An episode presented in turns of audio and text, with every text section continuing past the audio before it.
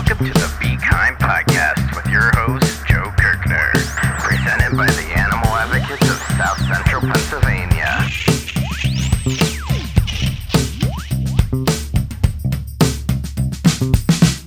Welcome everybody to the Be Kind podcast. We're back after a couple week break to recharge and regroup this so we can hit the ground running and keep you delivering the amazing, amazing content and compassion messages you love. Because as part of the Animal Advocates mission to create a more compassionate world for all living creatures, to quote everyone's favorite anti-Semitic children's book author, whether it's one fish, two fish, a red fish, or a blue fish, we love them all, and they should all be loved. So, just a quick reminder: like and subscribe us, follow us on Apple, Google, Spotify, wherever podcasts are sold, and sending us an email at bekindpodcast at gmail.com with any questions, feedback, insight, jokes, tips, tricks, whatever. We just want to make sure people are listening. So any email we get is always really appreciated. We really love hearing from our listeners. Today I am joined once again by John and Dominique. Hello, everyone. Hey, Hi.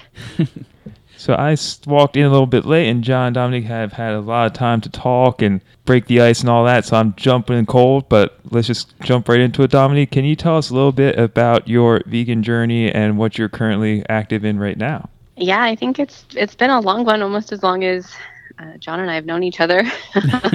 which is over Uh, 20 years. yeah, over 20 years. We're thinking back into the 90s. yeah. Uh, you know, I became like vegetarian. I think it was when I was 13 or 14, yeah, and it was partially, um, you know, for animal welfare and partially peer pressure. Like my three best friends were doing it too, but I'm glad we did it. And two of us stuck with it for 15 years. And my my best friend Sienna, she's still still vegetarian, and her whole family's raised vegetarian. And then personally, like in my mid 20s. Just, I think I felt a different kind of peer pressure and then went all in and just ate everything for a while uh, I grew up in Vegas and I was still living in Vegas and I was working in the aquarium industry taking care of sharks and fish and tanks.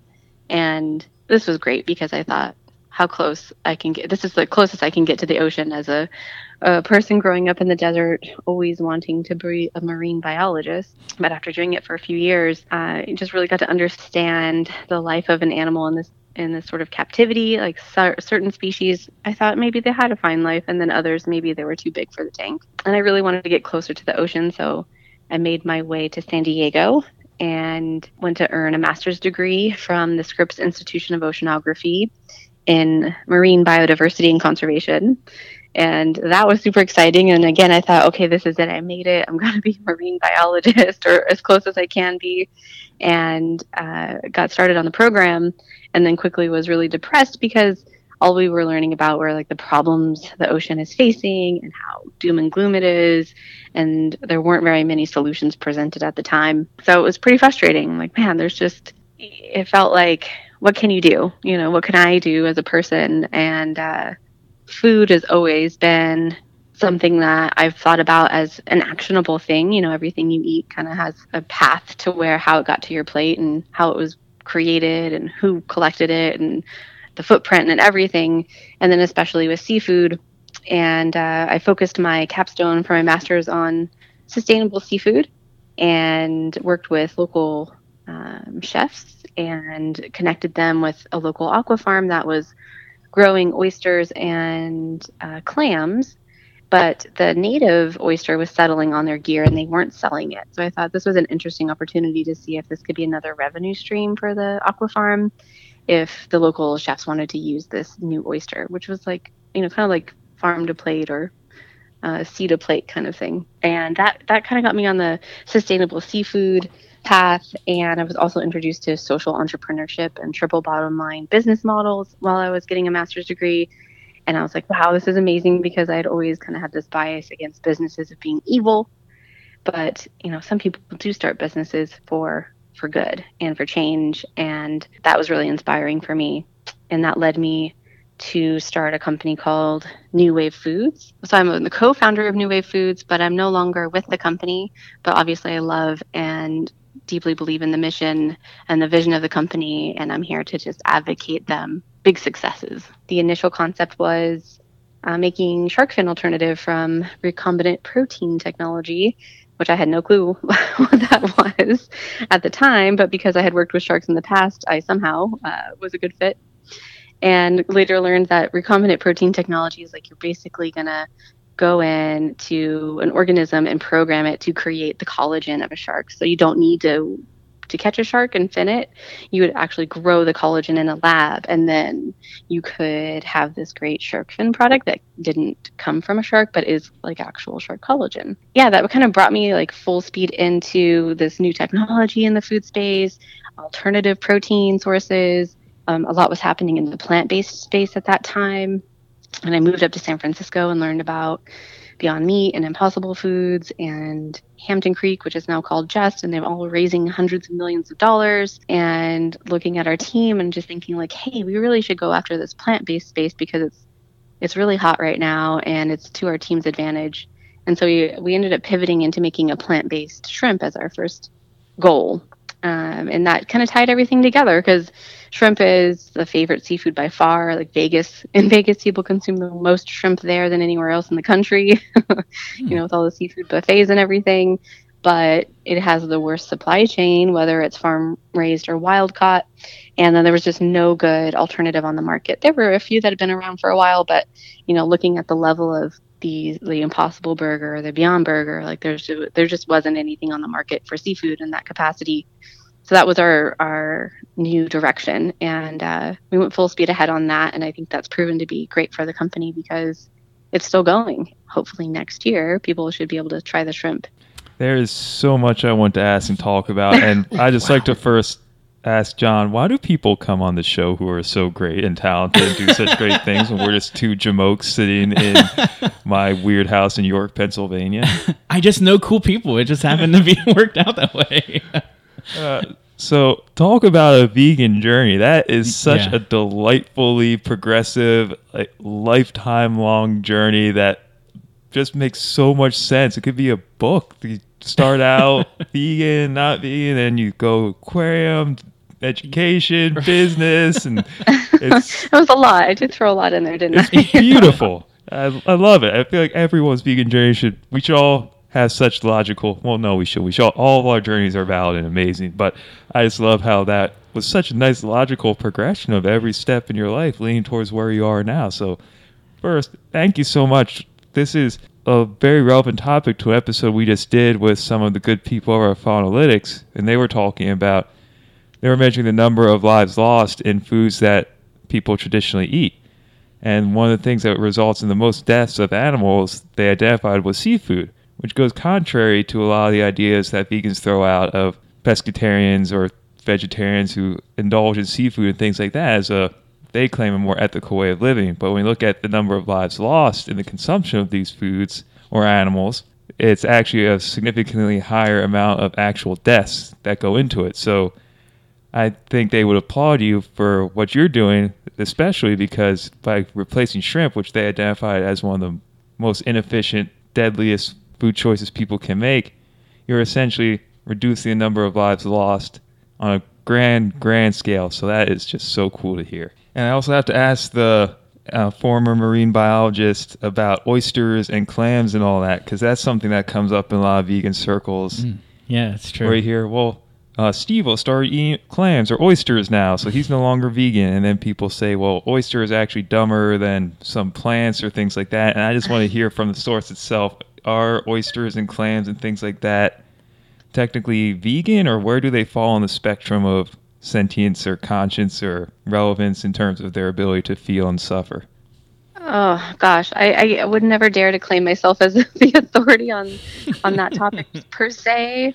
I think draw, where do you draw the line? It's it's tough, and I, I even had pushback from some investors for New Wave um, some really like there i don't know if you've heard of it yet but they call themselves the vegan mafia and there's like this great group of investors out there that are all vegan and their mission is to invest in vegan companies and help grow um, you know exposure for just grow all of these great companies that have amazing technologies and just make the world more vegan i guess is a very simple way to put it. But pushback from even people in the vegan mafia on shrimp because same kind of uh, approach where it's like we nobody was sure about the the shrimp's brain is so small or does it even feel pain?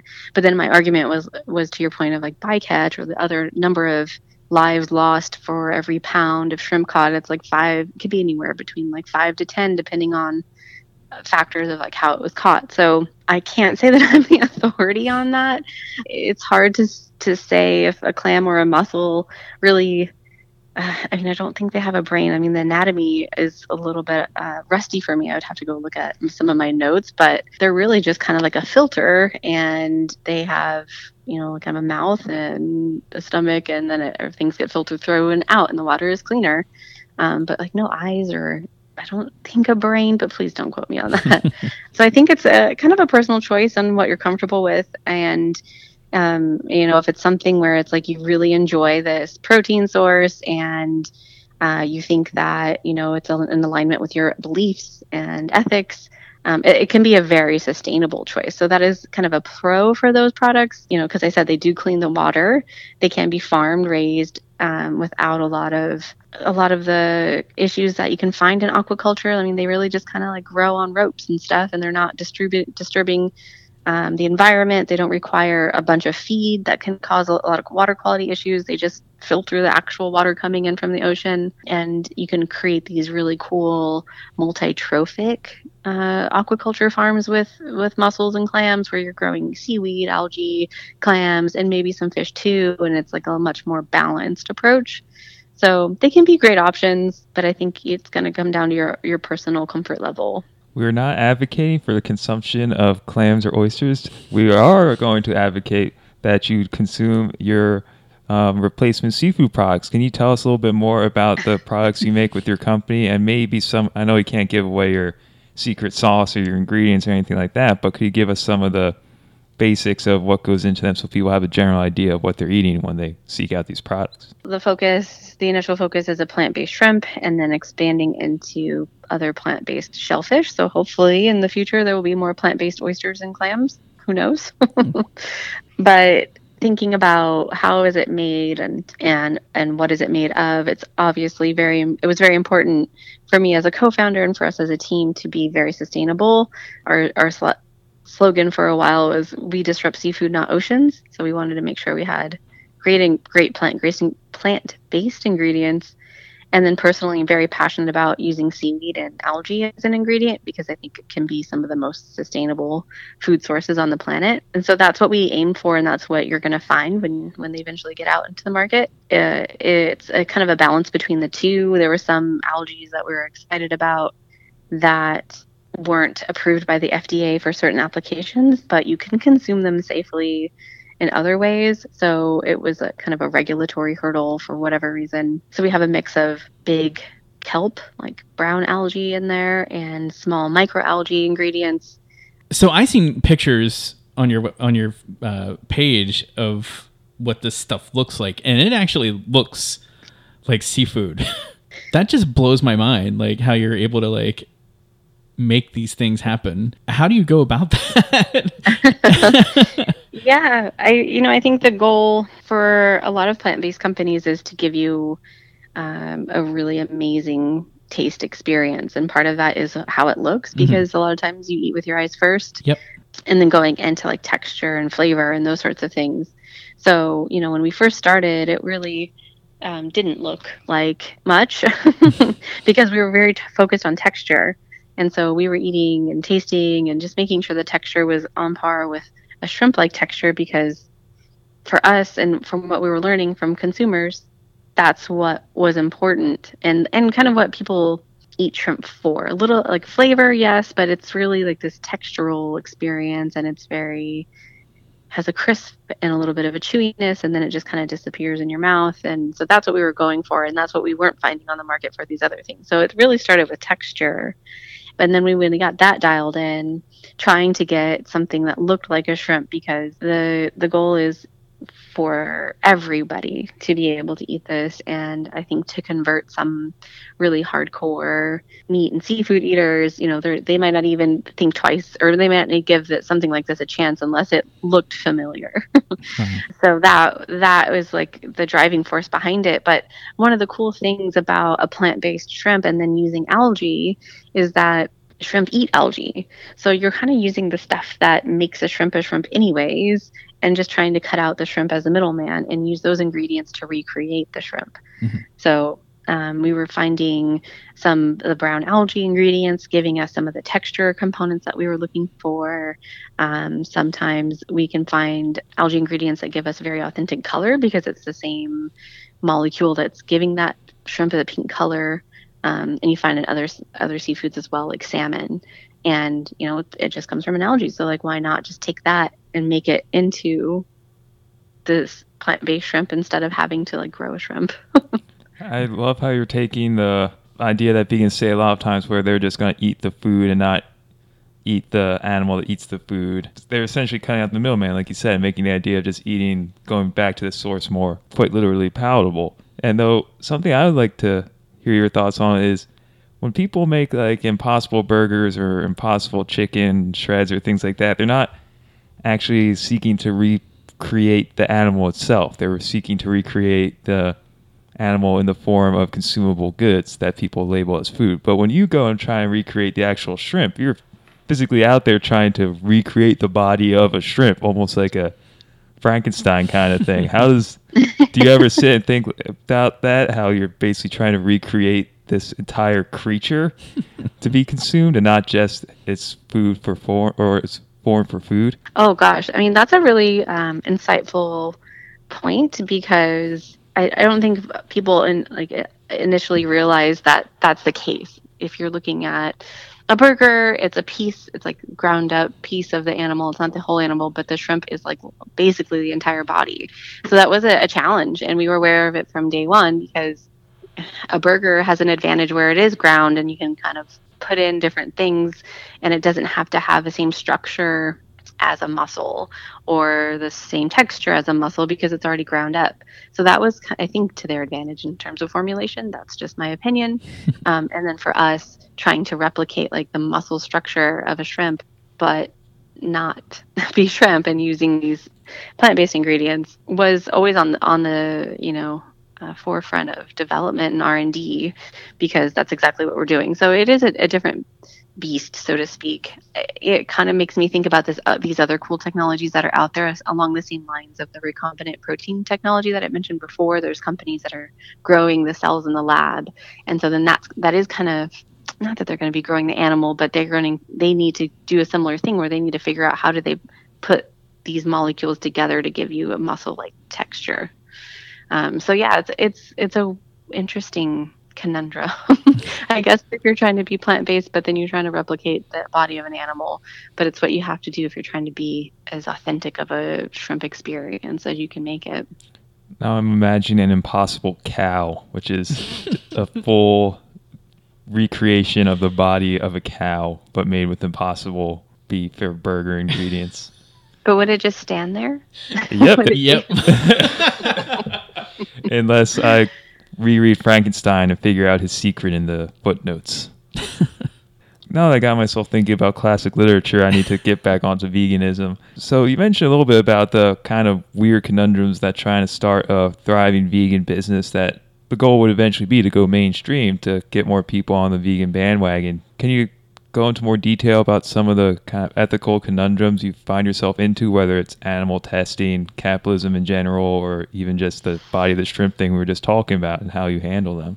Oh man. Yeah, I mean, it's it's just part of the challenge in general, I think, you know, and trying to meet people where they are and and hopefully approach them in a way that helps them get to see your perspective, especially if they're coming from a strange or adversary angle. We didn't come across it too much. Like I said, I was really surprised to find how many vegans are out there to support and help and grow companies like the one I started and others out there, like the Vegan Mafia. Like I had no idea there was this network of venture capital vegans that were out there um, supporting companies. And then the more that we would we would go around fundraising, the more support we would find, and we found amazing um, advisors that helped us with branding and marketing. And then we had uh, amazing PR people, and everybody are were vegan. So it was kind of like this great. I don't know. You just have all these great people in your corner because you are aligned on the same mission. Um, so when we were, you know, maybe in a situation that didn't completely align with what we we were trying to do. We we always felt really supported. And honestly, I can't think of a situation that came to mind. We were really embraced. Um, one of my favorite things to do is to talk with chefs and work with chefs, and whether they're a vegan chef or a conventional chef or what have you, they seem to get uh, quick, you know, instead of having a long explanation or trying to convince somebody that it tastes great, like they're like, yeah, no, we know seafood is hard thing to find. Most fish fisheries are overfished, and we don't vegan alternative on our menu because there's nothing there. So, you know, honestly, it really seemed like a lot of people were championing championing what we were doing and getting behind it pretty quickly. One thing that we did early on that that, that comes to mind in terms of like people not being very pleased with us. we were in this accelerator and there was a lot of pressure for us to prove that people wanted to add plant-based shrimp. And this accelerator was across the street from a mall and I said, you know what? We're just going to go to the mall and we're going to give out samples. And this is not, I don't advise this because it's you know, technically and legally, I don't think you're allowed to just go into the mall and give people food. but I, uh, you know, we walked in and I had this plate of popcorn shrimps. We like breaded it and fried it. And I strategically stood in the food court, kind of near their seafood restaurant. So, you know, I was probably a little deceptive. Um, and I just had my plate and I said, Hey, you know, would you like to try this popcorn shrimp? And we have we have a new breading we're testing, and you know, people just walking by would try it, uh, and they would say, "Wow, this tastes really great." I'm like, "What if I told you this was plant-based shrimp?" And most time, people are like, "Wow, that's cool. Like this tastes great," but there were a couple people that were really upset. Oh, no.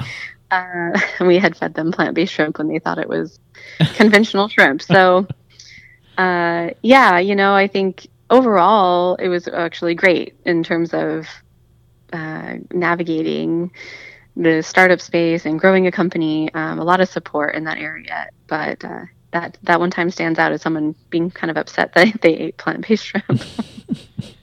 oh, and I did get kicked out of the mall. We got 86. oh, jeez. But I'm not really surprised. I mean, I guess. Yeah, it wasn't long. It wasn't long before the security came through and, uh, uh, shuffled us out of there. Right. But uh, it was worth it just to get the reaction and, and just to have uh, you know everyday people try the product and see what they thought of it. Right. And and and you live in California, so what is like the community out there like with the vegan community? Like, I always hear great things, but like, it sounds like where you're at, it's not nearly as friendly maybe. So what is that? Uh, well, I was surprised. So I recently moved to the Palm Springs area, and this is, I guess, a little more uh, like suburban and not as blue or progressive as some of the other areas that I lived in, like the Bay Area. Mm-hmm. I was telling John that you know I can when I'm walking to pick up my son from school, you can see people driving around with their huge trucks and Trump flags flailing behind them um, which is just feels a little weird when you're in California. But you know, there's a lot of Republican folks here too. And moving to this area, I wasn't sure what to expect in terms of a vegan community, and I haven't been here long enough to really tap into like making friends or or acquaintances that are vegan. But I have been pleasantly surprised when I go grocery shopping and you know you get those the mail in flyers weekly ads for like Vons and Ralphs and things and uh, the Impossible ground meat is there and it's on sale for six ninety nine. It's like heck, even out here, it's it's you know available and at a good price point. So that's encouraging. And I, you know, I think just in California in general, there's been a big push with those plant based foods. So not too surprising. You know, they they targeted Southern California, and and luckily, I guess this area was like grouped into like the LA region. So you know, fortunately, it hasn't been hard to find great food but I just haven't had time to like talk to folks about it yet. Honestly, I, everything's so shut down. mm-hmm. I, that's something I always forget about too. Is I have the stereotype that California is kind of the vegan mecca or vegan sanctuary with all the progressive smoothies and vegan options every corner.